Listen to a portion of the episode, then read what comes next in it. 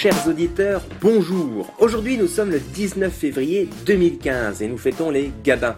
Car oui, Gabin n'est pas associé à t'as de beaux yeux, tu sais, mais aussi à un prénom. D'ailleurs, la fille de la cousine de mon père a un fils qui s'appelle Gabin et qu'elle a eu avec le fils du voisin des parents de ma mère. Enfin bref, le 19 février 197 a changé la face du monde. Car oui, c'est ce jour-là que 7 Sévère, général de l'armée romaine, bat le gouverneur de Bretagne, Claudius Albinus, à Lyon.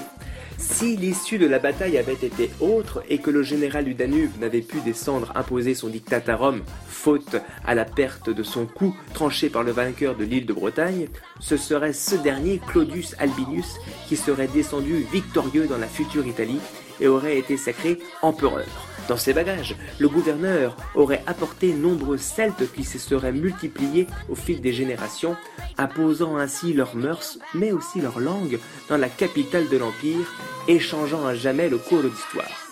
Le latin aurait donc progressivement disparu au profit de la vieille langue du continent, et aujourd'hui ce serait le breton, la langue la plus parlée à travers l'Europe. Bon aussi, si Septième Sévère était mort ce jour-là, il est certain que le mot sévère serait aujourd'hui employé à la place du mot martyr, et non pas pour désigner une personne avec un caractère autoritaire. Rendez-vous demain pour une nouvelle chronique. Que se serait-il passé un 20 février?